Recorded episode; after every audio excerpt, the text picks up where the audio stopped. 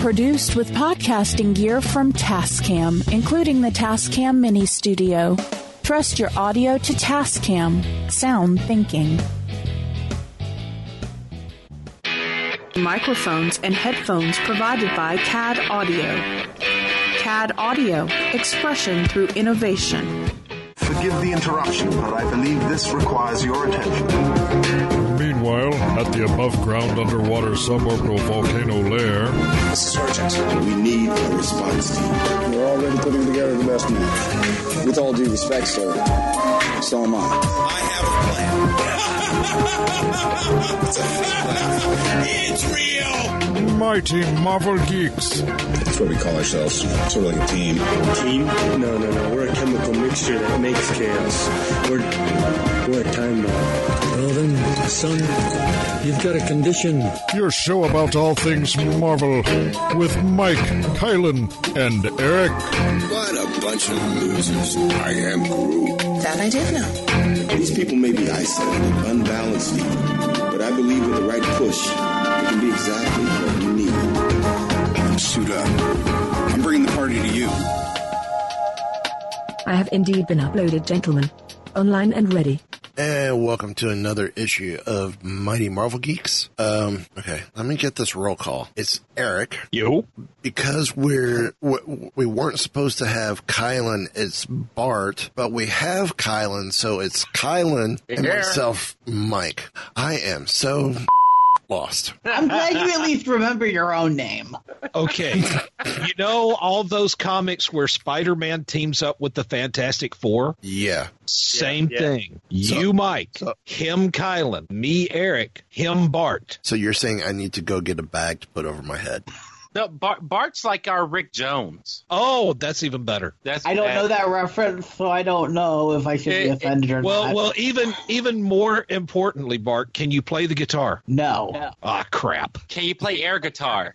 Yes. All right. Okay, you're in then. Rick Rick Rick Jones is probably one of the coolest non-powered humans in the Marvel universe. Yeah. That has not wait, I was about to say that has not hooked up with She-Hulk, but We don't know that for a fact. we, we don't know that for sure. No, we don't. Cuz you know the other You have one no idea how to talk to a woman, do you? I mean cuz I was you know there's Wyatt, but you know Wyatt and She-Hulk they well, you know. Yep. Yeah, so Well. So Bart, Bart, your field agent assignment for next time is to read up on who Rick Jones is. Okay. and you, you will thank me for the reference. You will not hate him. We'll put it that way. I'll put you like that, yes. i- Rick's actually pretty cool. if, if you do, we could kick him off the show. Oh, wait. Maybe not. He has the keys to the Hellibus, Mike. I do. Oh, darn. Never remember mind. when I tried to hotwire the thing? You remember how well that went? It's a microbus. Just push it. Once it At hits the hill, 30,000 it's going. Believe you know- I've- I have pushed enough microbuses in my day. I know how to do it. Well, This is why we have you around, Bart. that, yeah, Bart, that's true, because, you know, Now, we know how reliable the, the Hellibus is, so, you know. Check out the homepage. You're going to see some changes to it on the right hand side. Still got our store there where you can get your Mighty Marvel Geeks hockey jersey. Kylan and I both have one, and they're a great looking shirt. They are. Art's seen it. I'm sure he could attest to it. Um, hey, spring training training camps have opened. Get your Mighty Marvel Geeks baseball jersey and hat as well. Wear them to the ball. Wear them to the ballparks this year. Um, check out Loot Crate. Check out Ripped Apparel. Check out Red Bubble. Uh, superhero stuff. All these are are places you go help support the show. And since we're talking about the keys for the Hellibus, and and Kylan has the keys, I do. just are, are you tired of losing your keys? Us too. I am, actually, yeah. Us too, and we're also tired of Kylan losing the keys to the Hellibus. But luckily, FoundMi helps you keep track of everything so you never have to lose your things again. Now, if I could That's get important. if I could get one of these implanted so I don't lose my mind, it'd be great. Um, No, we need to give one for Jimmy Buffett so he can finally find that shaker of salt. Salt, salt, salt, salt. Sorry. I am hearing things fall all around me, and I don't know what it is. So Are you losing things? Maybe you need one of those find me thingies.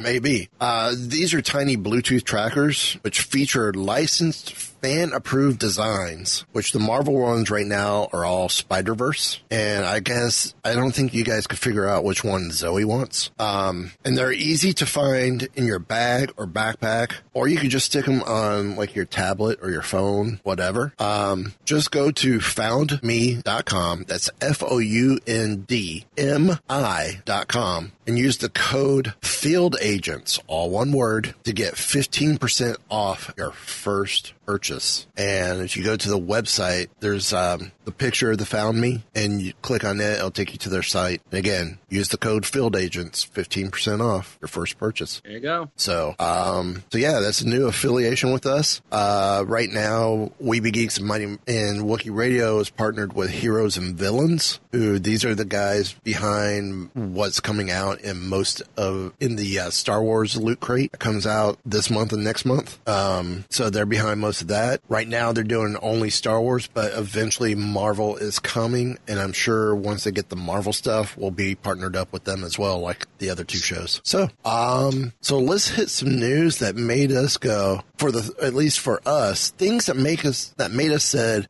"Duh." because uh, we called this uh, way, way back. So, uh, yeah. newsflash, everybody! Uh, Netflix canceled uh, Jessica Jones and Punisher. Now they they announced canceling Jessica Jones before they even announced when the final season is coming out. You know, but you know, props to them for keeping it real. Um, We're giving her the axe, but here's when she's coming out. And, and, but we, we we all knew this was coming. This this this isn't news per se.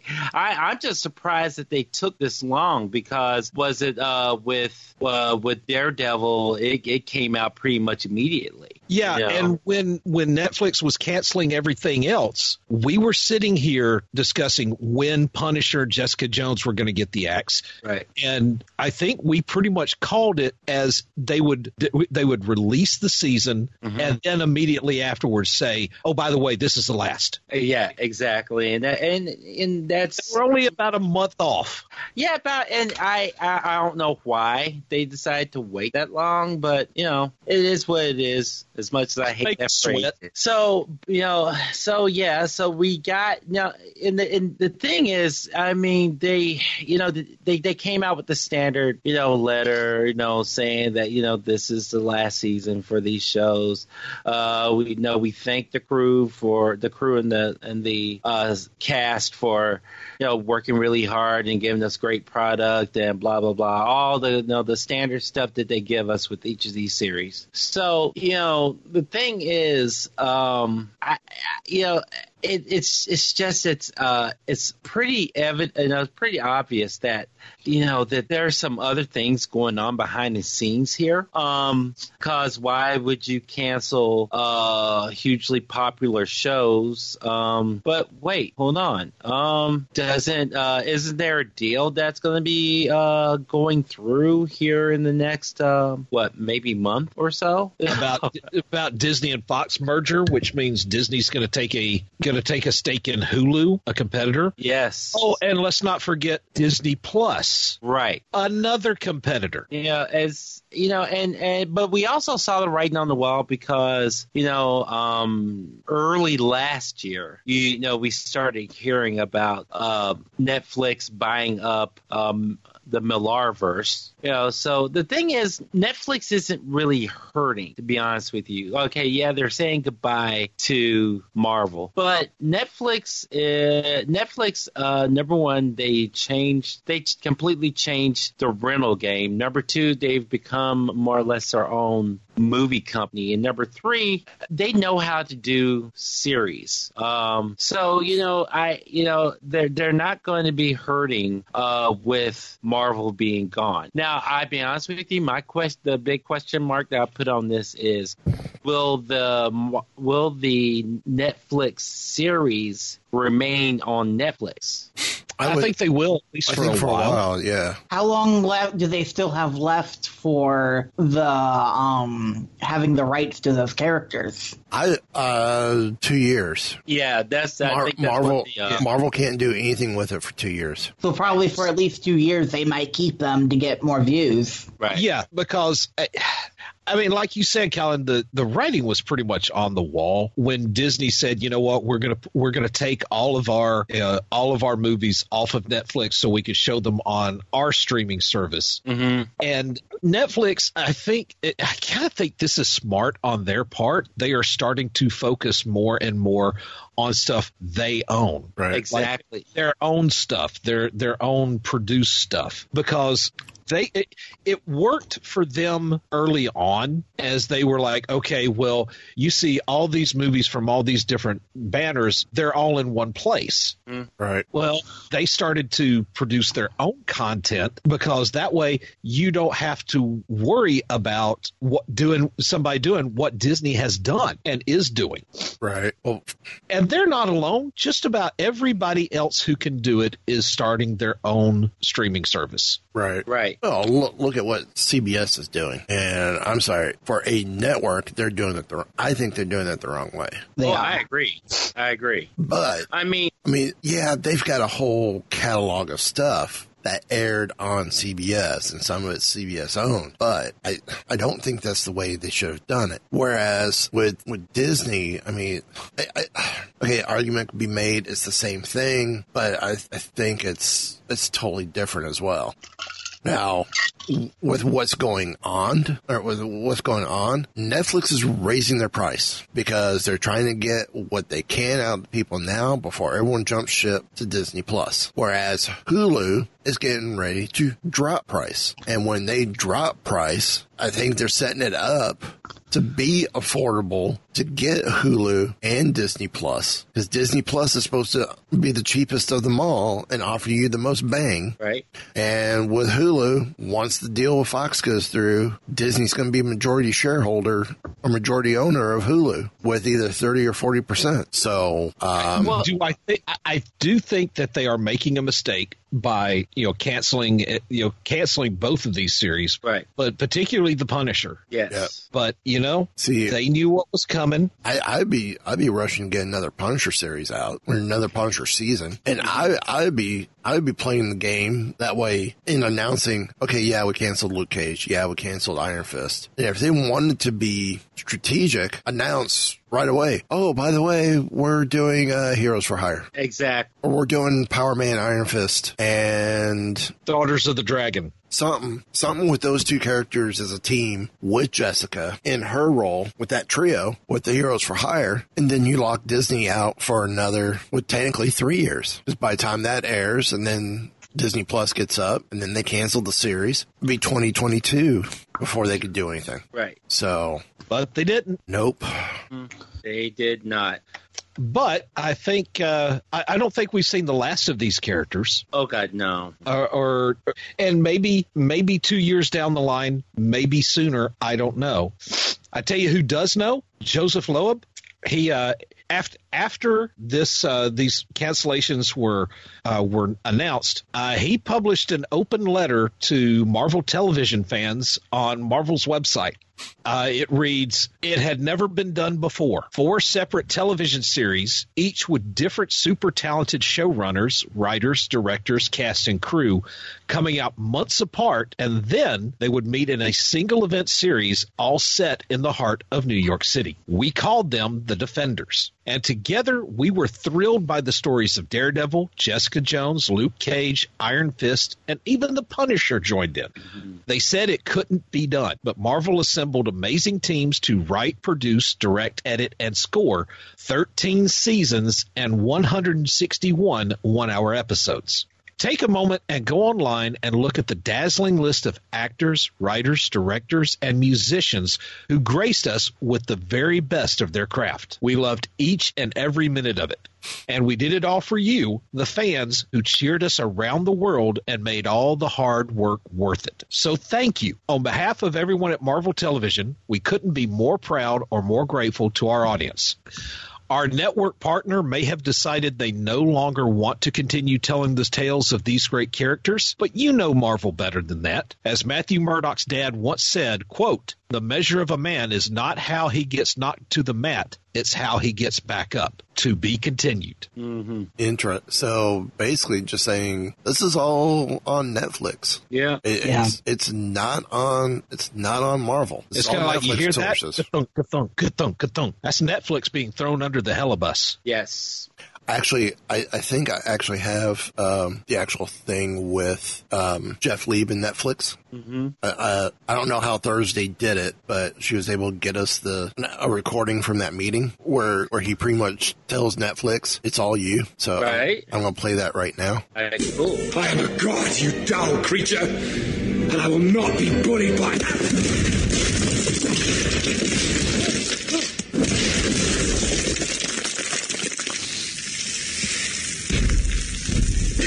God.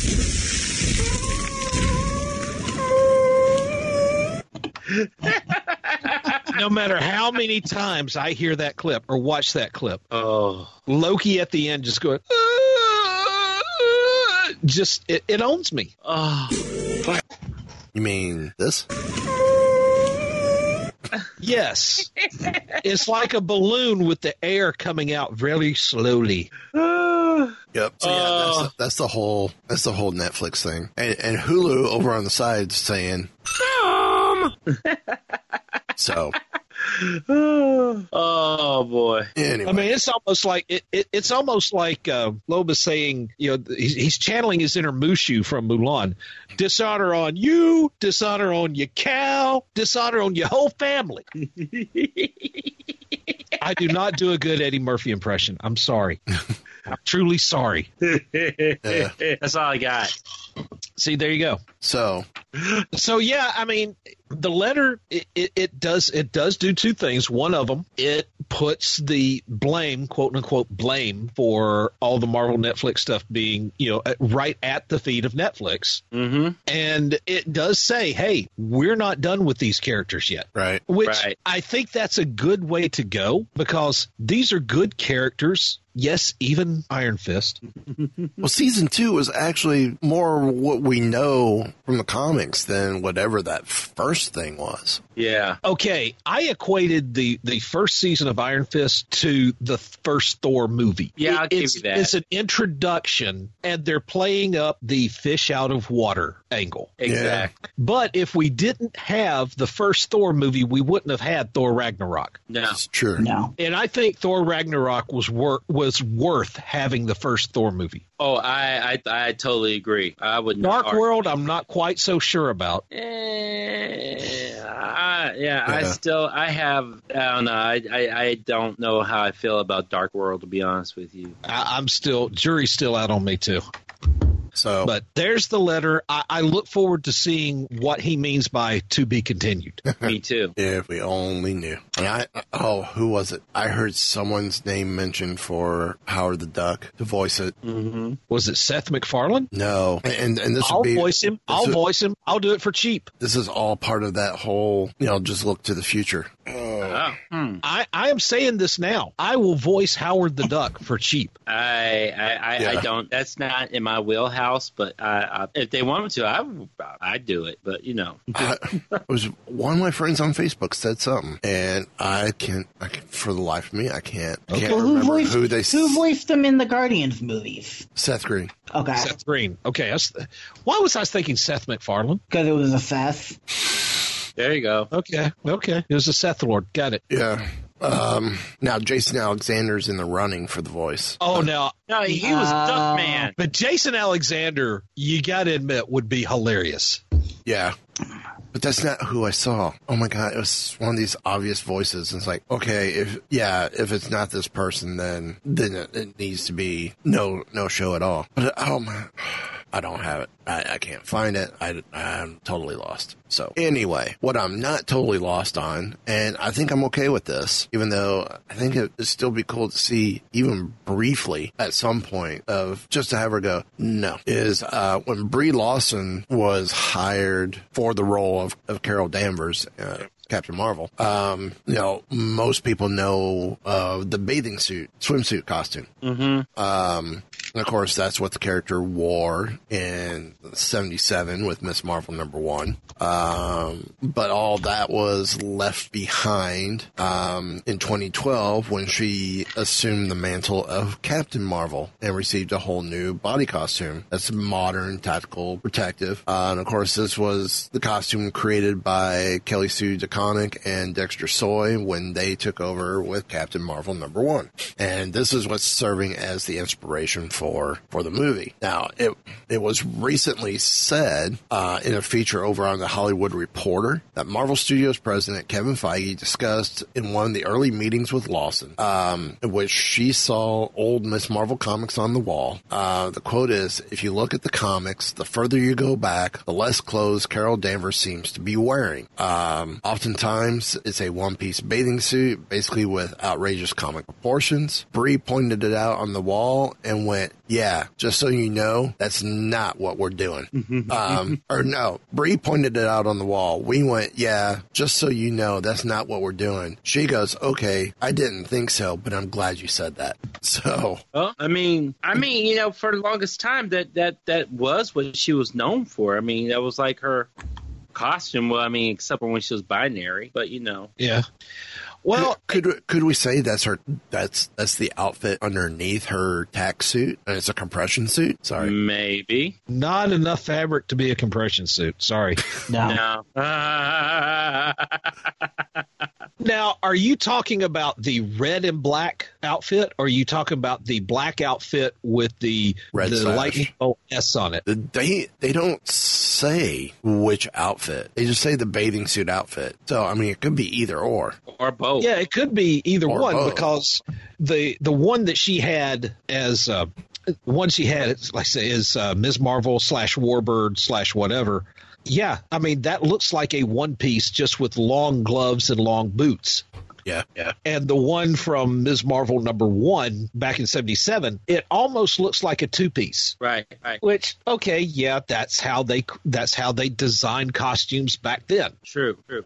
I like the I like the outfit she's wearing better. I do too. The outfit that Brie Larson is wearing. Well, let me clarify. The the current the current outfit. Yeah, the current outfit. Yeah. And I'm just going to touch on this. I like in general where more of your uh, more of your outfit designs are going these days because we're kind of going away from the the cheesy spandex. Mm-hmm. Right. and you're going more towards and really the first time I, I can remember seeing this is with the first x-men movie Yeah. Yeah. i mean th- yes there were a few incidences here and there in, in comics and tv and movies that you know you didn't have the spandex but it was seeing the first you know Bryan Singer x-men movie where these were action suits they were leather they were not uh, they were not spandex and even It's they less co- it's less comic book and more real life. yeah, Right. Yeah. exactly. It brings it to be more plausible or more physically grounded or however you want to say that. Right. Well,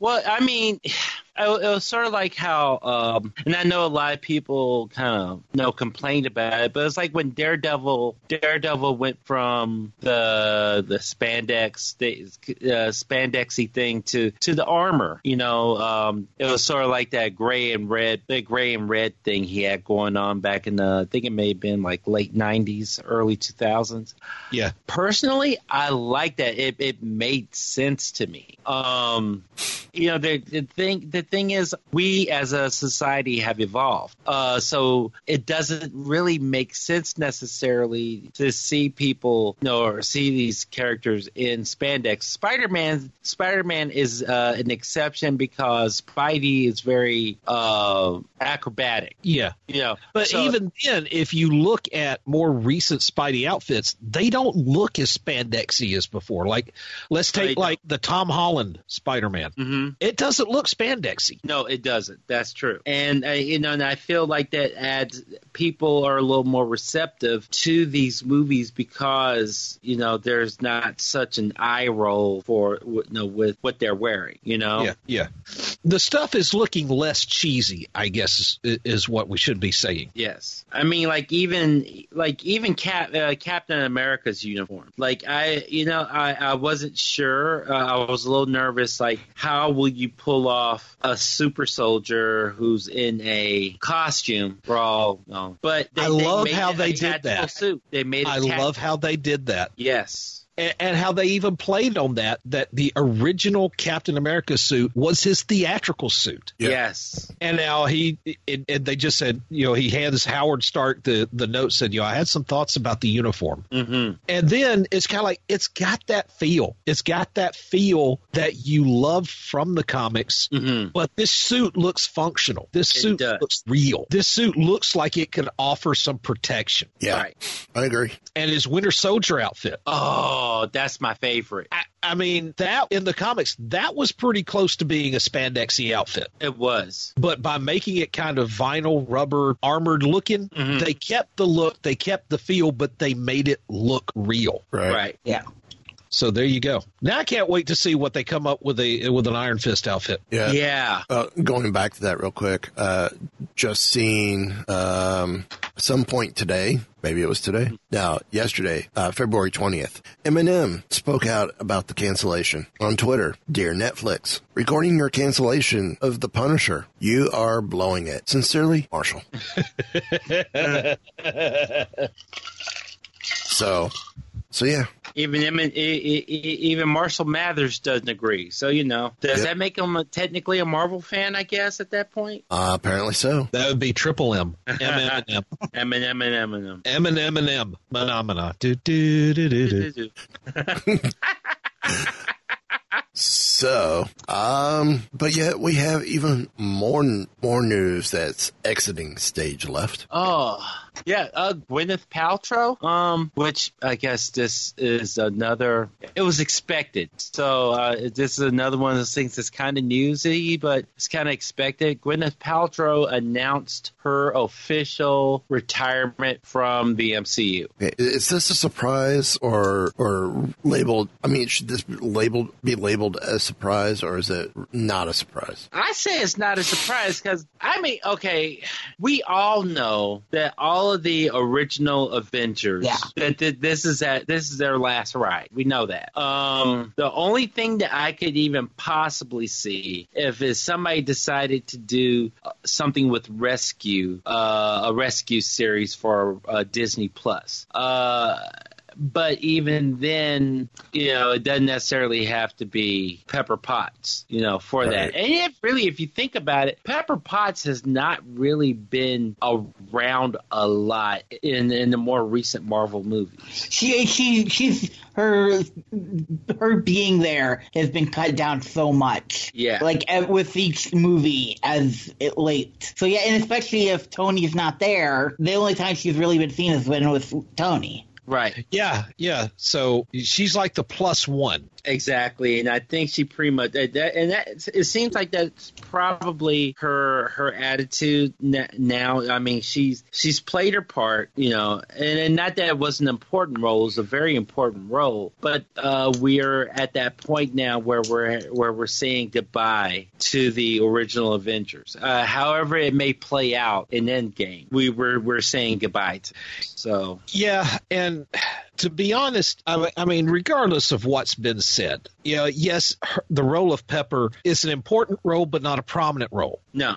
Not since, not really since the first Iron Man movie. no, not really, no. I mean, it, it- she's had her flashes of of spotlight, hmm but just she's not had the same prominence as she has in that as she did in that first movie. No. And if that were me, I mean, that would be a, a, a question that I would have to that I would have to to answer myself. It's kind of like you know, I had a good run. I'm proud of what I did, but it may be time to move on. But also, I, I wonder if there's not just a touch of Natalie Portman here. Oh, Yeah. I mean, I you know, past all the lip service and past all the official statements, I wonder if there's just not a touch of, you know, what am I doing here? Mm-hmm. You know, you've got so, some people who, and I'm not saying this is a wrong attitude, I'm saying it just because it's there. Right. Some people in the movie business, they have a more highbrow opinion of the roles they should be playing. Yes. Okay. Like, you know, you, you come up you go like, I should be doing Shakespeare, not, you know. Yeah. But then there, there's some who said this is a high art form. Again, not saying that's a bad attitude to have. Right. But if you saying like, I'm an artiste, I'm a, I, I am a, cla a critically trained thespian or something like that, your take on the part, the roles you play are going to be different from, I want to get steady work as, as an actor. Right. I don't care if I'm doing like the latest Adam Sandler movie or uh, you know it's like how many Madea movies are we up to now? I just Oh, no, I just I, I just I just heard an ad, an ad for it like last night where it's Madea- like uh, the Madea Madea's family funeral. I think it is. Right. And I thought, oh wow, this is the final movie for Madea. It's So, her funeral. but- uh, no, I mean, you do these, you do things to work versus you do things for art. Right. Right. And I'm just wondering if the the thought of MCU isn't a little, well, I don't want to say lowbrow, but lowbrow Yeah. Well, I mean, because Gwyneth normally does serious roles, like you know the the uh, what is it, the Perfect Crime or something like that, Right. Or just in general stuff that you can say, oh well, this is in Oscar nomination territory. Right. She was never going to get nominated for an Oscar for Pepper Potts. No. No. no. But she did. And- she did bring a level of seriousness to the ro- to the Yes, fran- to was- the to the whole Marvel universe with it. Well, she was a perfect foil for Tony Stark. Yeah. Well, it, it, and it- you know the thing is, I feel like that Gwyneth actually may have brought a different audience to to the movies as well, because you have you have some people who you know, oh, that's that's a comic book movie. I don't have time for that. But it's like, oh, wait, Gwyneth Paltrow's in it. Uh huh. You know.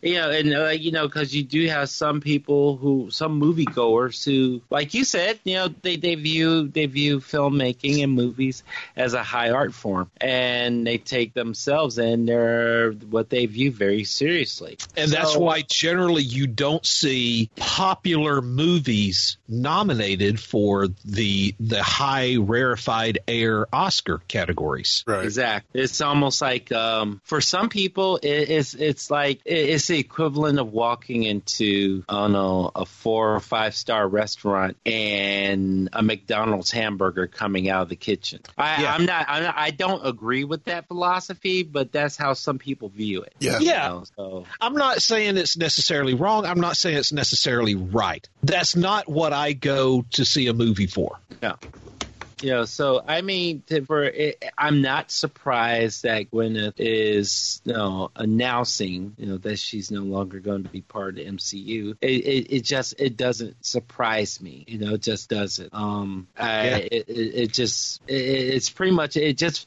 falls in line with everything else that uh, that we're going to hear in the next several weeks uh, regarding any of the original Avenger uh, characters and actors. I Right. think. Yeah. I agree. So, well, um, how about this? Getting into comic news, Marvel is introducing Spider Bite later this year. You're like, what? Well, Mar- it looks like Peter Parker is getting his own mini me, according to comic book resources. Okay. Uh, the May solicitations have revealed a new pint-sized costume addition to the Spider-Man universe, a character named Spider-Bite, and he will make his appearance in Friendly Neighborhood Spider-Man number 6 According to Marvel's description of the issue, Spider-Bite really has to step up in his debut story. The neighborhood and the planet is doomed. Spider-Man is powerless to stop the end of the world. Only the Earth's newest and mightiest Spider-Bite can save the day.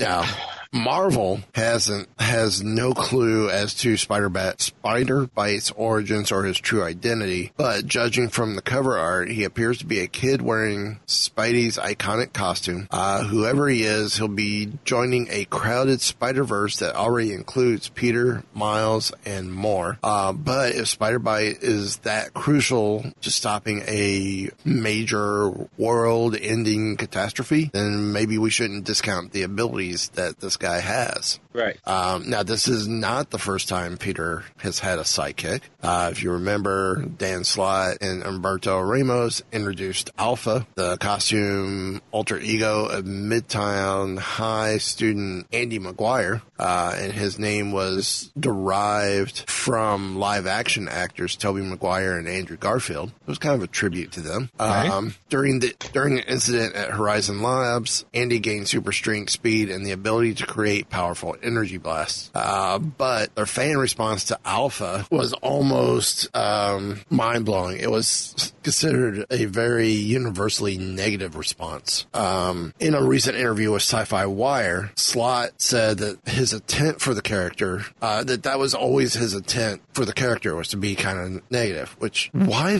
why put out a character that that's going to be an instant hill to the fans and, and just not worth it? And it's just a waste of time and energy. Is to be edgy. Yeah. Yeah. Uh, now, Slott Slott believes that Alpha's story should have been wrapped up in a single oversized issue, um, but also considers that story to be one of his biggest regrets from his time on the title. This is kind of like when I asked Tom Brevoort of anything that uh, that stuck out in his mind as this seemed like a good idea at the time, but turned out not so much. And you remember he was hesitant to ask to, to answer that question because. Mm-hmm. I, I think he was he was he was tempted to say, "Oh, making Captain America Hydra." Yeah, Yeah. But seriously, putting out an alpha is probably probably at least top ten on that list. And from the moment you said spider bite, and I'm about to show my age here, Oh, I think I know what you're about to say. if you remember the old Filmation Batman t- cartoon series Yeah. with Adam West and Burt Ward doing the voices, Uh huh. Batman. I just got Batmite. Yeah, and and Batmite is actual an actual part of the Bat universe now. Yeah, I mean, what made him canon? I get that. I, I did. I hated Batmite. I just oh. I, I kept I kept waiting for Batman to give Batmite the bat slap. and when you said spider bite, that's just immediately where my brain went. Yeah, and I'm I'm just praying. I- I'm just praying that he doesn't wind up being that level of annoying. Yeah, I, I don't want my my other fear was he was going to be something similar to uh, um, Syndrome at the beginning of The Incredibles. Ah, okay. Oh, there you go, Incrediboy. Yep. Yeah, I, I'm just I can't. Now maybe if this was like a Peter Porker, the Spectacular Spider Ham, hmm. that's the only Batmite style character that I've actually liked. Yeah. Yeah, I'll give you that. Yes. Just because he's just hard to take seriously on purpose. Right. Yeah. But uh, yeah, I tell you something that I am taking seriously though, because this really looks cool, is the upcoming War of the Realms crossover. Uh, it's uh, done by Jason Aaron, Russell Dauterman, and Matthew Wilson. Okay. With with a bunch of covers by Art Adams. If that name doesn't ring any bells for you, I, I'm going to pray for you too. Oh. Yeah. So anyway, uh, this May, part of the War of the Realms, and, and basically to to to bring y'all up to speed, if you if you don't know what I'm talking about, uh, Malekith the Accursed, a character from the Thor comics. Uh, his forces lay siege upon Earth in War of the Realms. And uh, it's being billed, according to Marvel.com, the most all encompassing, universe shaking event to hit the mighty Marvel universe in years. Think about this bigger than Secret Wars, bigger than Secret Empire, bigger than. I- i- anything else that had come along in years, years, hopefully at least two, because that would make it plural. After a shock and awe invasion, the accursed splits the globe into provinces set to be ruled by his dark collaborators. Okay, you with me so far? So far. It's kinda like- One does not simply walk into Mordor. We'll bring it to you. In May, we are having Agents of Atlas, and this is taking place in uh, in Asia, where Cinder, a mortal queen of Muspelheim, and her legions of fire demons, a new band of heroes, must unite to protect the Pacific Rim. Uh, this is written by Greg Pak with art by Gang Hyuk Lim and a cover by Billy Tan. Uh, War of the Realms Agents, New Agents of Atlas number one unites new and classic heroes to kick off the four issue tie in series starting in May. I got to say, I love the cover. I love the cover because you have a debut of superheroes called Wave, Aero, and Swordmaster. The story sees Amadeus Cho reassemble his quote unquote protectors to save the world from incineration. Uh, Cho has successfully led a ragtag team of heroes to defend the Earth from an alien invasion in the past, but can he do it again this time? Now, listen to some of the names that are coming back, the established characters Shang-Chi, Silk, Jimmy Woo, uh, Brawn, and then you have China Arrow, uh, excuse me, Aero, Swordmaster, and Wave teaming up with this bunch. You had me at Shang-Chi, I'm just going to tell you. Exactly. The, the article does ask the question, where is Kamala Khan? Meanwhile, new heroes Crescent, Io, and Luna Snow are making their own entrance into the Marvel universe. So how would they impact the global conflict? Okay. Uh, you've got you've got some some great characters already. You're adding in new ones. And I'm guessing Brawn is this glowing bear looking thing that's on the cover. He's kind of like Kung Fu Panda meets Baloo the bear. Okay. Ooh. And I, I gotta, I, I'm gonna be honest. I'm gonna start picking this thing up when it comes out because Shang Chi, I like him. To me, he's a very underrated hero. Oh, I agree. Uh, very underutilized. Mm-hmm. Uh, Silk, like her. Cho, the totally awesome Hulk, like him. And so this this really sounds good, and you don't see a whole lot of uh, of Marvel titles focused on Asia. Mm, no, you don't. No. I mean, it's very New York centric, unless of course you're Thor, then it's Asgard centric. Yep.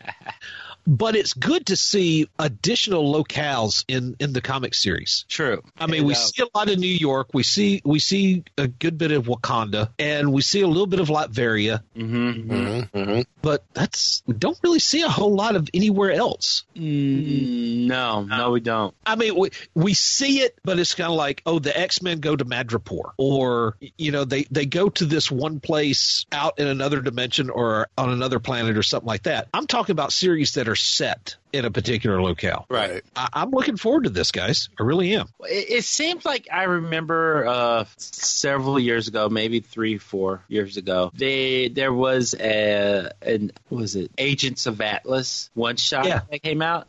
Yeah. And you know that was like the first I had even heard of Atlas at that point because it, it doesn't come up a lot. You know, it's Yeah. so you know I think that's it, it, I, I and plus I like Jimmy Woo. Um, Yeah. I'm, I'm currently reading um I'm currently reading Sterank the Steranko collection for uh Nick Fury Agents of Shield and Jimmy Woo just popped up and I, and I really liked the character and I, I forgot that he was FBI. So like in my head he's you know a Shield agent. So Right. Yeah. Yeah. And of course, he's in Ant Man and the Wasp. yep, yeah he is true to character too. Yeah. Yep. Uh, and see, I like these these limited series that you can pull characters that really haven't been getting a whole lot of attention, Mhm. Yeah. like like your Shang Chi, your Jimmy Woo, and and all these others. Yep. I still want my Razorback limited series. And, hey, you Mister know- Vort, if you're listening, just saying. It might happen. I mean, I, I'm still holding out for for our um, Howling Commandos limited uh, miniseries. So you know, there's That would be nice too. Well, speaking of comics and wrapping up our comic news, you know what time it is? Here are the picks of the Free, week. oh dang! I was about to say free ice cream, but anyway. You are not authorized to access this area. oh Now she's now Thursday's nagging at me about my diet. Jeez. No sign of unusual brain activity. Okay, You know. now she's just throwing shade. yeah, that She's that's getting a little saucy. just a bit. See what we have to deal with, Bart? Every week I hear her, I hear her just do whatever she wants. Pretty much, yeah. Yeah. I, I don't I don't remember the salt being programmed in. I just don't. No. I mean, thankfully, she I- hasn't done anything drastic like she did the first week, which we really Oh. don't need before picks of the week. So Hail Hydra. No. Yeah. Yeah. Oh, oh, Uh, she went there. All right. she went, shots fired.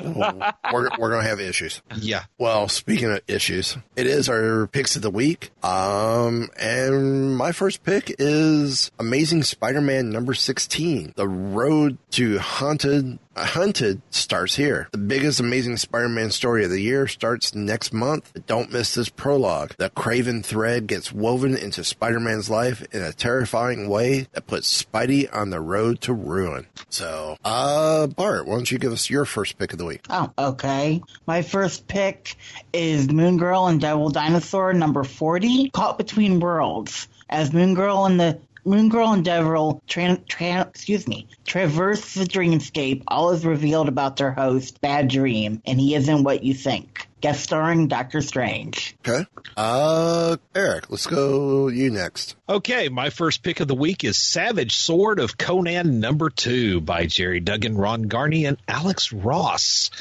The ancient cult of Kogathun, a mystical treasure, and the only man who can save the Hyborian age. Adrift at sea, no food, no weapons. Death surely awaits him, but the lion-hearted Conan finds himself, oh, excuse me, is not so easily subdued by Crom. When Conan finds himself captured, he unleashes his might on an unsuspecting pirate crew, one whose dark secrets will plunge Conan on the trail of ancient treasure that may prove to be his undoing.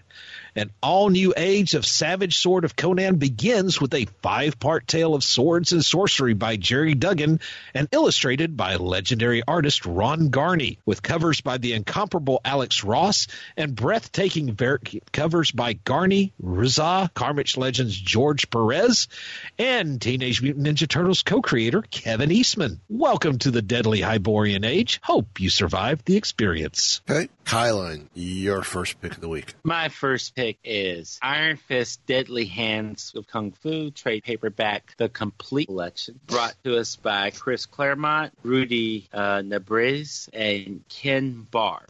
Danny Rand, wielder of the peerless power of the Iron Fist, must defend the mystical realm of Kunlun. But Dasha Khan has a plan that will test Iron Fist's metal unlike any other woman, like unlike ever before. The warrior sorcerer seeks the spirit of the Firebird, a woman protected by Iron Fist. But Khan has the Silver Dragon at his side, someone with a deep and disturbing connection to Danny Rand. It's a confrontation that risks Iron Fist's very soul. Brought to you by master storyteller Chris Claremont and artist Ru- Rudy Nebres, whose lush ink wash illustrations convey the power and majesty of martial arts like none other. Also featuring solo adventures by of Iron Fist colleague Misty Knight and Colleen Wing, the Daughters of the Dragon. Collecting material from Deadly Hands Kung Fu, uh, number 10, numbers 18 through 24, number 29, number 31 through 33, and Special and Bizarre Adventures, number 25. Cool. Well, that brings it back around to me. Uh, second round. Um, my second pick of the week is West Coast Avengers number eight. Kate Bishop's ex, Noh-Varr, is back in town in a big way and needs her help with something weird. Do exes ever come over or ever come back for normal reasons? They do not. That's right. Something foul's afoot in the City of Angels, and surprisingly, it's not the newly formed Masters of Evil West Coast or that Dutch oven guy. No, this reeks of the Hollywood elite with a seriously gross tinge of cult. And it will take all of the West Coast Avengers working together, uncomfortable love triangles and personal problems be damned, in order to save the day. Sexy undercover mission, here we come. Also, did Gwenpool find it and adopt a baby land shark? Why, yes, yes, she did. Baby Shark. Do, do, do.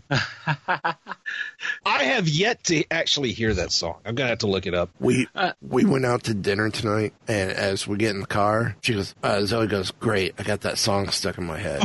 like, well, what song? And and where were you listening to music? She goes, "Well, I was listening to music while doing my homework. It helps me think." Like, okay, cool. What song stuck in your head? She goes, "You don't know it. It kind of goes like Howard the Duck." and I just looked right at her and I said, "Karma." so, Bart, your second pick of the week. My second pick of the week is the Spider Geddon trade paperback, Covert Ops. Many are the missions in Spider Geddon, and two very different squads of web slingers undertake some of the deadliest. Kane, Jessica Spider Woman Drew, Ashley Barton from the Old Man Logan universe, and brand new characters Astra Spider and Spider Kid are the Spider Force.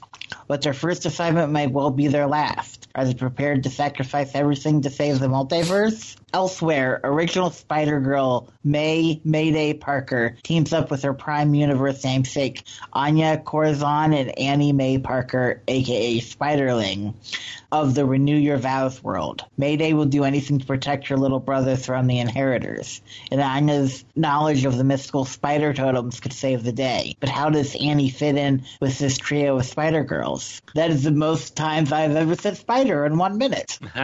well, you just added one right then.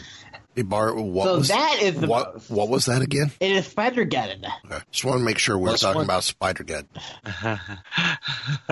It'd be bad if we were talking about Spider Get, but we're talking about Spider Geddon, so it's cool. Yep. At least it's not like at least not like Fight Club, right? Oh yeah. Oh good lord. We'd already First- be in trouble Spider- right now. First rule of Spider Geddon: do not talk about Spider Geddon. so Eric, your second pick of the week. My second pick of the week is Marvel Comics Presents Number Two by Charles Soule, Paulo Siqueira, and Art Adams. Again, there's that name. And if you don't know who that is, I'm going to pray for you. Three fantastic fables in one mighty magazine. First, a tale of Logan in the fabulous 50s. Then, a new swinging story of the jungle's cursed crusader, Gorilla Man. Finally, Reed Richards and Victor Von Doom enter the space race as Sputnik takes orbit. Okay, Kylan, your your second pick of the week. My second pick of the week is Black Panther number nine, brought to us by Ta-Nehisi Coates, Kev Walker, and Daniel Acuna. The Intergalactic Empire of Wakanda, The Gathering of My Name, Part 3. The Panther faces a creature of nightmares. In the fight against Najaka and his empire, the Maroons embark on a journey myth, but the loss of their leader, Niyama, continues to haunt and the true monster lies in wait. Okay, well, my final pick of the week as we head into this final round. One of my favorites. Can't wait for the six inch figures in the Black Series to come out for this trio because those look pretty darn good. Um, if you don't know what trio I'm talking about, well, it goes with Star Wars Dr. Aphra number 29. Um,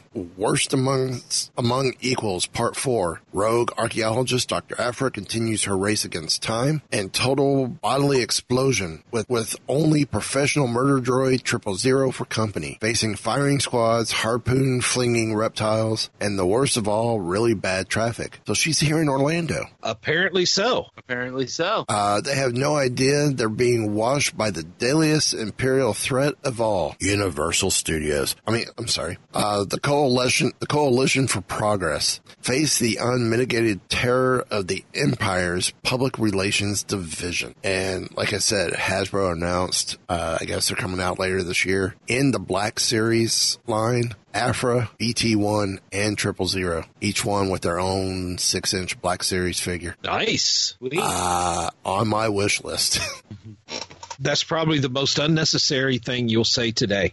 True. Only because we know you so well. Hey, I, I, when this character, when, when Aphra was created and first appeared in the original Vader series, I said then she was the greatest character ever for, for a new one, one of the best characters I've ever seen written for a Star Wars comic. Mm-hmm. Didn't I, I want to say that when we were talking with Jordan White, I can't remember if it was either here on the show or at Celebration, we asked him if he had any idea that Dr. Aphra was going to take off like she has. And I and I think he I don't think anybody had that feeling. Oh, to me, it's a great surprise. Despite other Star Wars podcasters criticizing her, oh, it's just a part of the female agenda. Why do we need another? Um, because for the Vader series, you had to have someone to play against Vader. Yeah. And I don't think a male or an alien would have done it. She's kind of a cybernetic implant. She was perfect, especially with the droid. I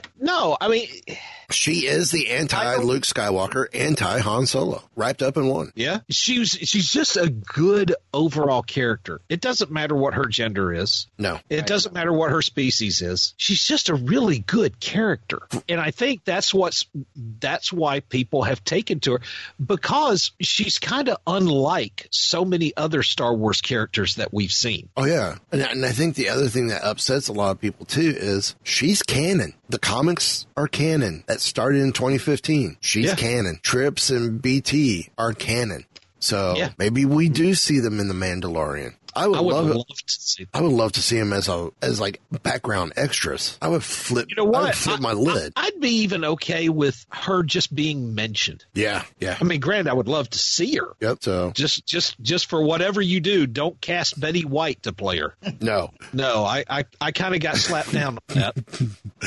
Uh, Bart, how about your final pick of the week? My final pick is Captain America number eight. Uh, Captain of Nothing continues. Cap accused, Cap in custody, Cap killer. As the Power Elite makes its play against the Star Spangled Avenger, Captain America is in no position to fight back. Who stands with Cap? Okay. Uh, Eric, your final pick of the week. My final pick of the week is a trade paperback. It is Deadpool Classic Trade Paperback, Volume 23, Mercs for Money by Cullen Bunn, Salva Espin, and Iban Coello.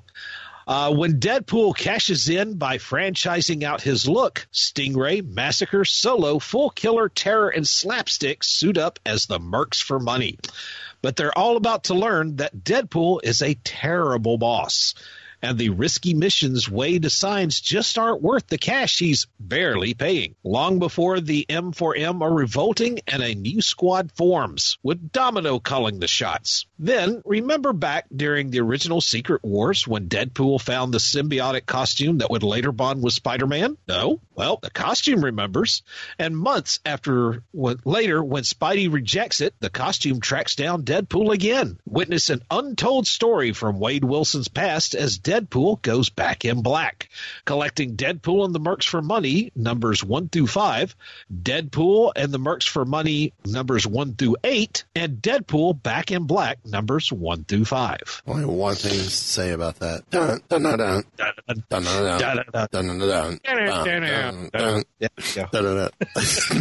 We are just no good at that. no. Uh, Kylan, your final pick of the week. My final pick is Daredevil number two, brought to us by Chip Zdarsky, Marco Checchetto, and Julian Totino Tedesco. Classified. Putting I the class swear. in classified, are we? Yeah, pretty much that's what they did. Okay. Well, I've also got the MU pick of the week, and uh, it's not classified. Um, I went from I went with the story that came out April fourteenth, twenty ten, and the writer is Scott Snyder before he jumped over to Marvel or to uh, DC, and the penciler is Manuel Garcia, and it's Iron Man Noir. Uh, from the Fountain of Youth to the Hanging Gardens of Babylon, Tony Stark has conquered them all, but only his closest confidants know it's all one last ditch effort to cure the disease that's slowly killing him. Um, but someone has been selling out Stark Industries secrets to Count Nefaria and his Nazi sympathizers, and it's only a matter of time before they catch up with Tony on his latest quest. Uh, and among the Marvel covers, Marvel's covers on Tony Stark's gallery uh, features the Ghost, MODOK, and Fing Fang Foom. So, fi fo fung fing fang foom. Foom. That's pretty much it. Okay. So, um, so yeah, that's going to wrap it up for us this week. 12 picks because of scheduling mishaps that worked out in our favor. Uh, so we had Bart with us. Um, any final thoughts before we go? Nope. Nope. No, Aside from thanks, Bart, for coming in. no problem. And remember, you gotta look up Rick Jones. I will. I'm, t- I'm looking it up right now. Cool. Well, on that note, um, I'm going to say it's time to wrap it up. Thursday, if you would, please. Preparing to power down and begin diagnostics. Well, then, uh, I guess make it so.